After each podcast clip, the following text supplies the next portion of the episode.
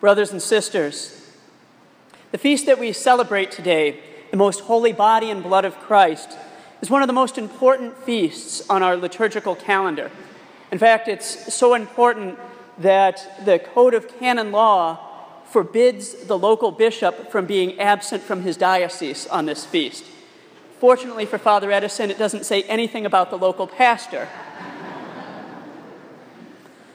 The celebration of this feast dates back to the 13th century when Juliana of Liege, a Norbertine canoness, developed a special veneration for the Blessed Sacrament.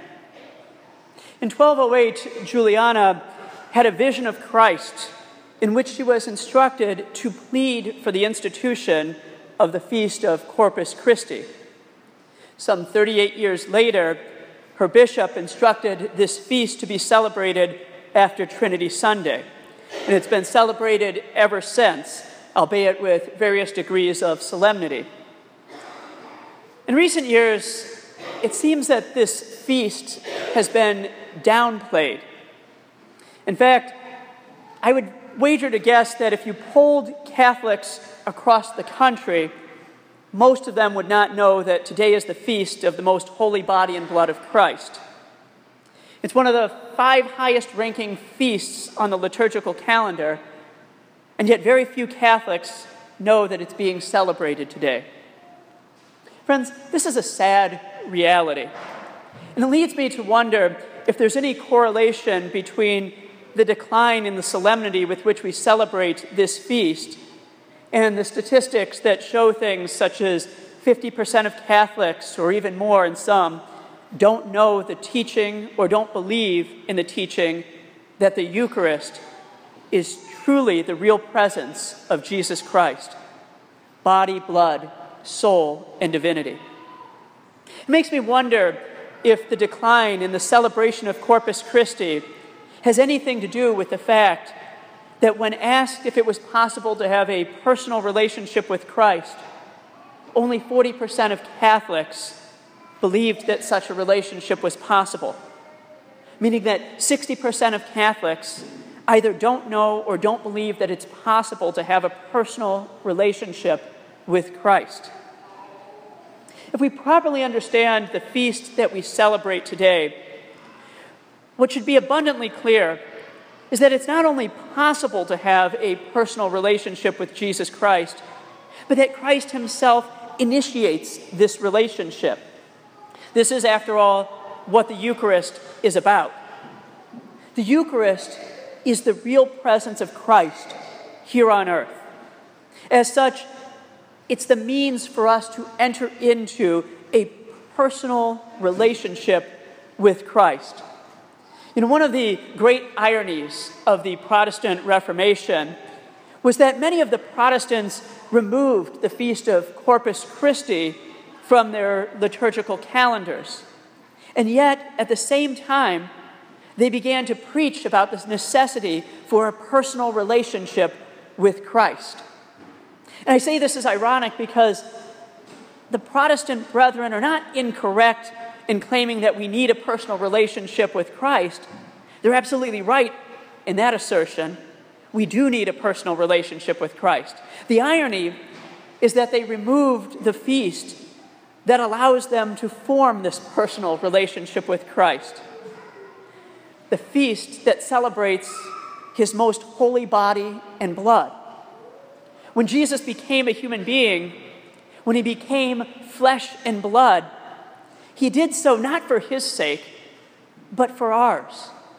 By taking on human flesh and blood, he demonstrated that he wanted to enter into a special type of relationship with human beings.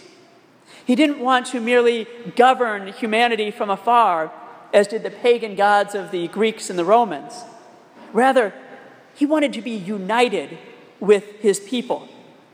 And this union began from the very moment of creation, when he made human beings in his image and likeness. And then it continued as he entered into covenants with human beings. And it culminated with him taking on our very nature, uniting himself to us, and asking us to reciprocate by uniting ourselves to him through the sacrament of the Eucharist.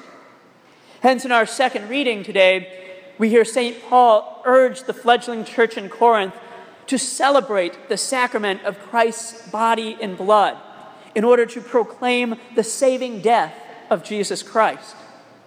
And that's our mission. The church has been given a mission. It's found in the 28th chapter of St. Matthew's Gospel. We are to go and to make disciples of all nations.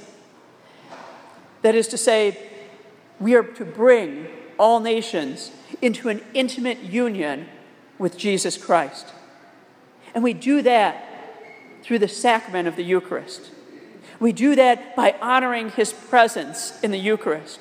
And when we pray in the presence of the Eucharist, we place ourselves in the very position of the apostles and of the early disciples. For like them, we are praying in the very presence of Christ. When we, in a state of grace, receive the Eucharist, we receive not bread and wine, but the actual body and blood of Jesus. Which means, as Charles de Foucauld observed, that Jesus is as close to us as he was to Mary when he was in her womb. Think about that for a moment. There's probably not a more intimate and personal relationship than that of a pregnant mother with her child. And my sister is currently present with her fir- pregnant with her first child. And I know that she experiences this great intimacy with my niece. No other person has that type of intimacy with my niece. Not even my mother, who's been craving a grandchild since I was like six years old. she can't have that type of degree of intimacy with my niece. Yet, as great as that intimacy is between my sister and my niece, it pales in comparison to the intimacy that God offers to us through the Eucharist. For in the Eucharist, Christ not only shares our nature, but we're permitted to share his nature. For we receive into our very being his divine nature. And in doing so, we can grow to be more like him. Friends, here's the bottom line every Christian needs to develop a personal relationship with Christ. And the good news is that this relationship is, in fact, possible. And it's possible in a real and tangible way through the sacrament of the Eucharist. And therefore, we need to spend time in the presence of the Eucharist. At the end of Mass today, we're ending with a Eucharistic procession. If you've not had a time to, if you've not had time to spend with Christ in the presence, in his presence in the Eucharist recently, or if you need to grow in your relationship with him, this is a great way to start.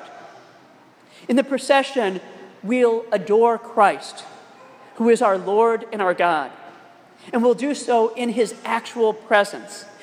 We are literally going to obey his commandment to follow me as we follow him in procession. Furthermore, we'll proclaim him to all nations, as our worship is never a private act, but a public act. He is, in fact, our Lord and our God. And that's what we'll be acknowledging in that procession. But even if you're not able to attend the procession today, don't downplay the importance of today's celebration. Form that personal relationship with Christ. Do it by reading the scriptures. Do it by listening to and following the commands that He has given us through the church that He established. But more so than that, do it by spending time with Him in His presence in the sacrament of the Eucharist.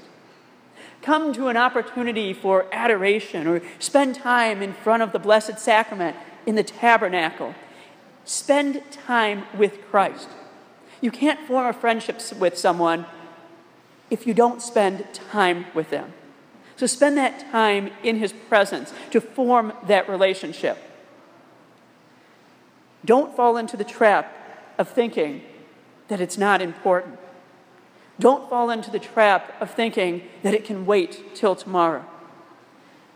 Instead, spend time today with the Blessed Sacrament and experience that joy of entering into a personal relationship with Jesus Christ.